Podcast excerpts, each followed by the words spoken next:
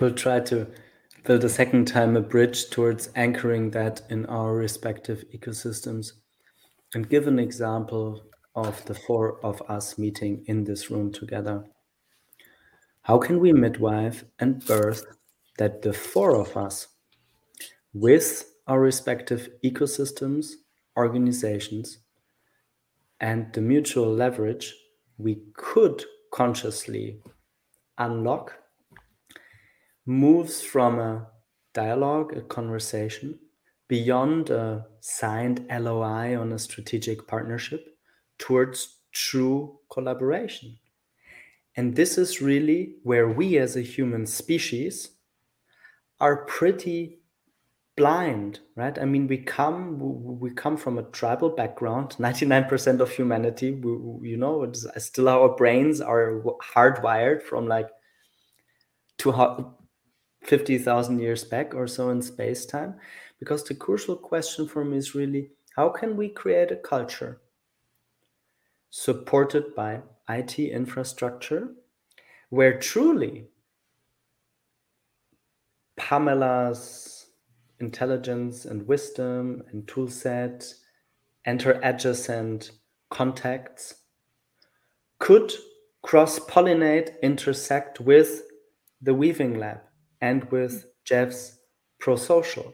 So I'm really wrestling not on this micro to meso level, but more on this like, how can we coordinate collaboration and synergy on a multiple groups to large cohorts of groups because I, I feel in the middle the gordian knot we need to untangle or help midwife to unlock the possibility in the middle is we're stuck on a national level on a supranational level or global level it's just multiple gridlocks people are flying in for the 26th time and it's literally just blah blah blah blah blah blah blah blah blah blah blah blah nothing happening, right?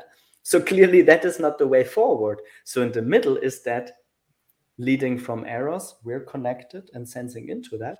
But how can could we just, as we are, uh, unlock that? So so I want to invite that uh, as a guiding question towards the you know half next maybe half an hour and and i truly think for that to unpack a little bit our backgrounds from the Weaving Lab, from Ross, Jeff's Prosocial, Pamela's, your background literally makes sense also for the audience. So again, Ross, what's the Weaving Lab? what are you what are you so obsessed with there? You say I didn't answer your question, Alistair. I thought I was distinguished. I feel very No, you gave an answer to a guy who already knows a little bit about the weaving yeah. but okay. literally just like what are you obsessed with what well, so we are a we're a global community of people um let's say 500 people maybe less i don't know um, who are all committed to advancing the practices of weaving and the profession of weaving so everybody is practicing this thing we call weaving, which is connecting people to shared purpose, fostering collaborations for systemic impact, learning together, facilitating learning together, and modeling or being the system that we wish to see in the direction of thriving or universal well-being. So this is a community of people, effectively a community of practice people doing all sorts of different things. People who are weaving communities in education weaving communities in in health weaving communities of social entrepreneurs weaving uh, business people together to work in this direction etc etc so that's effectively what we what we are. And i just to um, challenge the question a little bit alistair because i um, I, he- I hear what you're saying, but I'm also conscious that none of us can collaborate with everybody in, in the sense that collaboration is, you know, a kind of an intense experience of committing time to each other. Um, and that's not to say we we four couldn't collaborate, but I think it's worth noting that we can't collaborate with everybody. And however, I think that just this conversation is itself a way of connecting our respective networks because I know that I'm going to take back into the weaving lab the ideas and some of the words and certainly the energy that I'm feeling from you three, and that will permeate my uh, the, the weaving lab community. So I think actually through this dialogue, we are connecting our respective um, uh, communities. And I think conversation is a prerequisite to change. It's not enough, but I just cannot imagine any change coming about without conversation because change is energizing and you want to talk about it. And talking about it allows you to see things that allow you to change. So just to um, throw that out there. Allow me, allow me uh, two questions. Um, if you were to give into the space in between us. Two or three nuggets, like the gold that you were um, bringing from the weaving lab, and also one or two like difficult questions that you're wrestling with, especially from this question of how can we facilitate large scale uh, cultural change. I'm curious on both the nuggets and what you're struggling with. Yeah. I mean, uh, goals are to, I think, help more people see the work that they're doing as weaving this isn't to push at the, the word particularly but it's to to we, we meet people all the time who say when they when i explain what weaving is they'll say oh that's what i that's what i do. And i've never really thought much about it. I've never particularly valued it or i feel undervalued. And because they haven't really thought about it they haven't particularly talked about it or reflected on it or and therefore haven't really found a way of focusing on getting better at it. It's not an easy practice I, I, think i when i see you guys i think all you're all weaving in your own respective ways and you all know how really difficult it can be. It's very nuanced complex work. So, one of the things we want to do is to just for people to talk about it more, to recognize it in themselves, and then to step into a commitment to practice weaving more intentionally in order to get better at it, to share it more, and by virtue of getting better at it and sharing more, fostering more connections, more collaboration, more systemic impact, more conscious evolution. So I think it's about in other words, bringing attention to this as a practice and as a profession. So that would be the, the probably the uh, the nugget I would introduce into the middle. Um, there's a real and there are all sorts of challenges in this. A lot of people are very resistant to the word.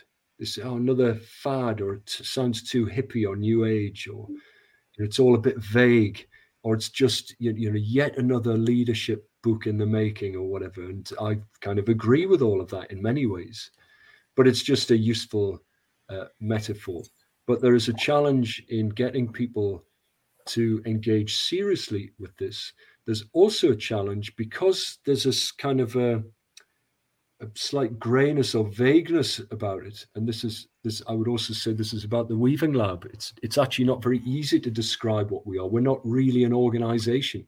Nobody gets paid to do it. We're just a are we a community? I think we are. Are we a community practice? Possibly, I don't know. So, you know, I think we've in many ways deliberately avoided hard labels because I think weaving by definition isn't a hard science. And the spaces in between things are often slightly vague. There's this kind of fogginess to it, which I think is all part of weaving. But that's really difficult for people. It's extremely difficult to fund this kind of work. I mean, I'm really lucky. I get paid and I do weaving, but I don't call myself a weaver all the time because if I did, I don't think I'd get paid. um, so there are all sorts of problems. But that anyway, to throw that one out.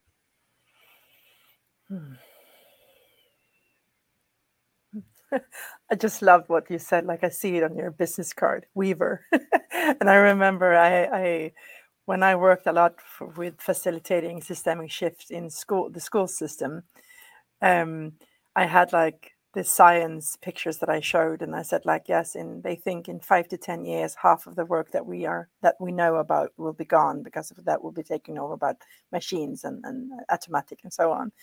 And then people get like a bit of scarcity and and then it's like no no no just like easy you know 50% of the job that will be coming we don't even know what that is. And i just and now 10 years later i'm just like receiving weaver as a new profession. So yeah just um, how many more of these are coming forward. Hmm. what what i would like to to bring here into the middle unless obviously we don't know but i truly think that 20 years ago there was no community manager right now almost every company and organization not just because of social media right but becomes aware that a community manager is somebody that holds the web of the stakeholders together and is paid for is pretty normal. And my understanding from an ecosystemic, let's put the eco into brackets from a systemic perspective, is that even quote unquote normal mainstream organizations, that's whatever, pick Nike or Adidas or Zalando, right? I mean, it would provide them most likely with a big chunk of competitive advantage if they were to pay full time ecosystem weavers that are kind of like the guys sniffing out and cross pollinating and weaving, you know, flying in new opportunities, sensing I, I, into the space in between. I I'd put a bet, like personal, Alistair Langer bet, who listens to the podcast in 10 years from now, I would say like ecosystem weaver becomes in as much as a normal profession like as a community manager i mean i i think it's it's a profession deserving of recognition and um, and, and reward at the same time i think it shouldn't be only the preserve of specialists i think it's something that probably every kid should learn everybody should try and learn you know connecting the dots spotting patterns bringing people projects places together for um, synergistic purposes.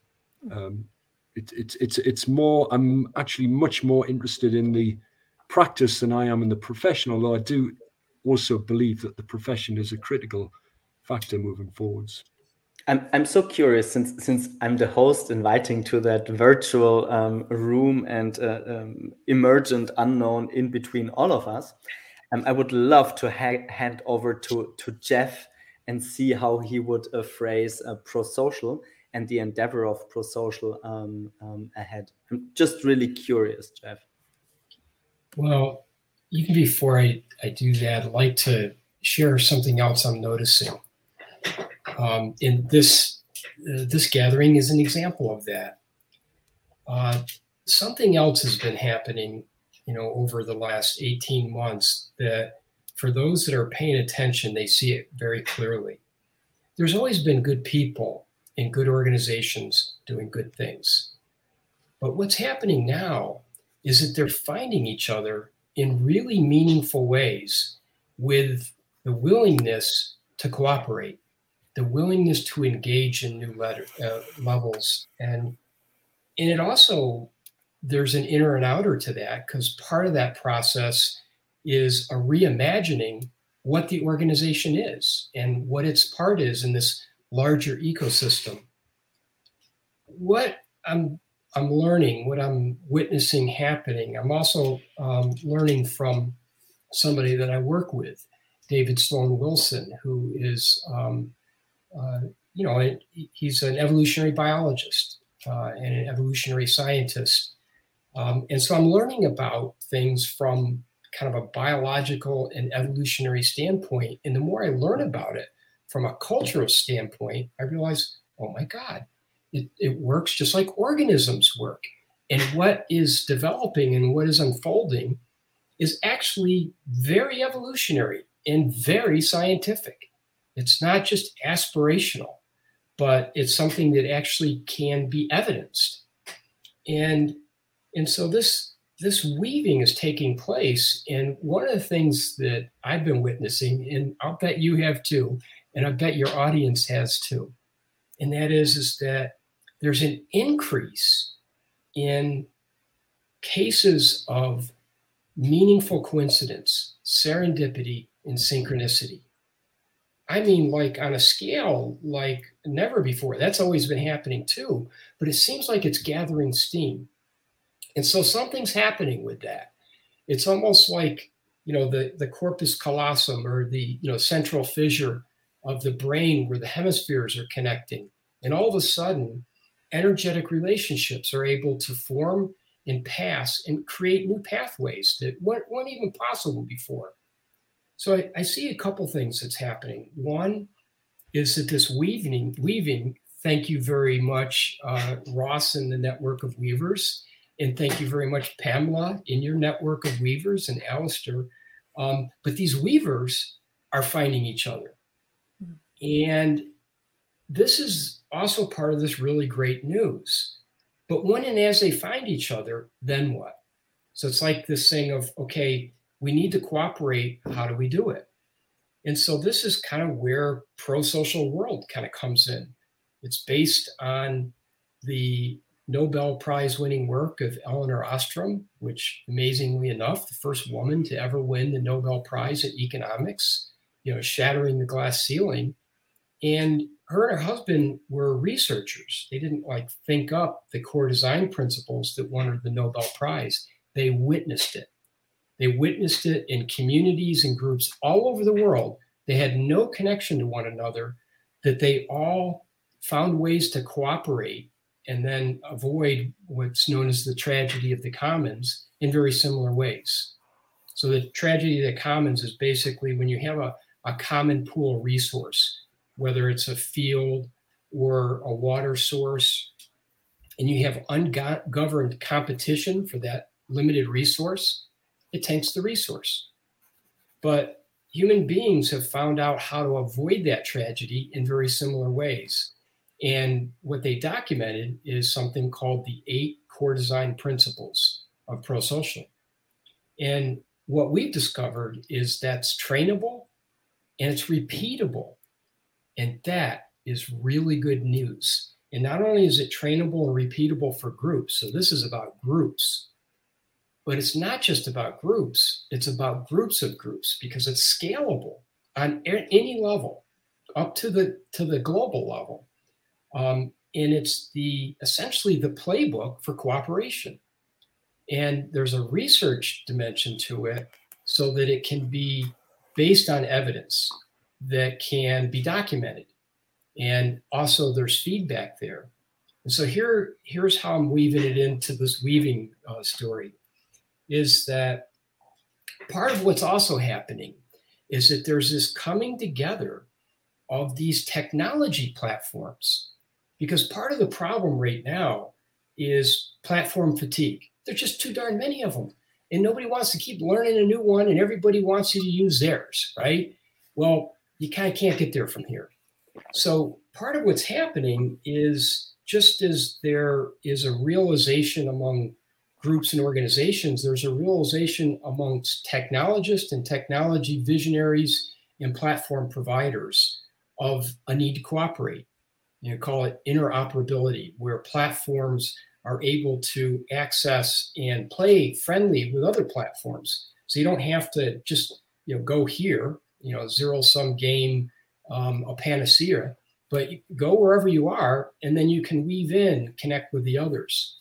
So part of what I see happening, Ross, and, and um, would love to collaborate with you on this, is that um, the, there's a, uh, a technology um, ecosystem of ecosystems, network of networks that's beginning to emerge.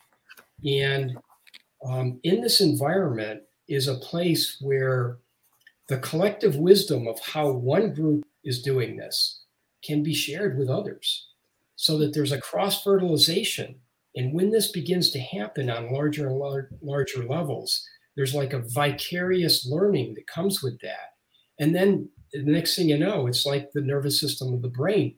The world, um, I, I, what I can envision is a substratum of these organizations, nodes, networks, um, groups, and communities all over the world, interconnected and intercommunicating and intercooperating with one another.